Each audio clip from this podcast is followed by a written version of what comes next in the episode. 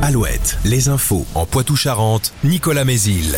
Bonjour à tous. Après les fortes pluies de ces derniers jours, l'épisode de crue se poursuit et concerne les deux Charentes et la Gironde, placées en vigilance orange.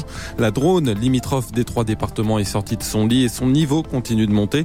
Sur le front des pluies, on devrait bénéficier d'un léger répit. La prochaine perturbation n'est prévue que jeudi après-midi. On revient sur la météo à la fin de ce flash. Un terrible accident de la route hier soir dans la Vienne, une collision entre un camion et deux voitures à la sortie de en direction de Mel. Le bilan est très lourd. Une femme et une fillette de deux ans sont décédées. Une troisième personne est grièvement blessée. Trois autres sont plus légèrement atteintes. Les circonstances du drame sont encore très floues. Une enquête est en cours pour les éclaircir.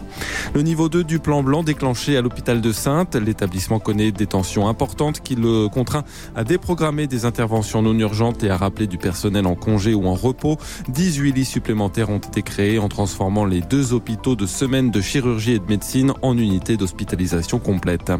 Le plan de sauvetage de Casino validé par le tribunal de commerce de Paris, décision qui ouvre la voie à la restructuration de la dette du groupe, endetté à hauteur de plusieurs milliards d'euros, et surtout à sa reprise par un consortium emmené par le milliardaire tchèque Daniel Kretinsky. C'est aujourd'hui que le Parlement européen doit débattre des nouvelles règles d'attribution du permis de conduire. Le projet de directive prévoit une visite médicale au moment de la délivrance du permis, mais aussi tous les 15 ans et même tous les 5 ans les camions et les bus.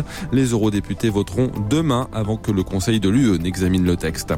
Emmanuel Macron n'exclut pas l'envoi de troupes occidentales en Ukraine. Le chef de l'État réunissait hier soir à l'Elysée plus d'une vingtaine d'alliés de l'Ukraine et a évoqué cette hypothèse, précisant toutefois qu'il n'y avait pas de consensus à ce sujet.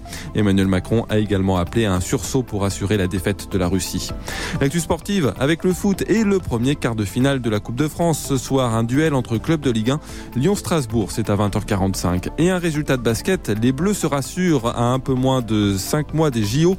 Ils ont remporté leur deuxième match de qualification à l'Euro 2025 hier soir contre la Bosnie et son premier de leur groupe. Enfin, la météo de ce mardi, un ciel encore bien gris, mais a priori sans pluie, je vous le disais. On aura un peu de vent de nord qui va donner une impression fraîche. Les rafales atteignent encore actuellement 70 km heure sur le littoral. Les maxis de saison comprises entre 9 et 11 degrés. Très bonne matinée à tous. Le matin Alouette. 6h, 10h.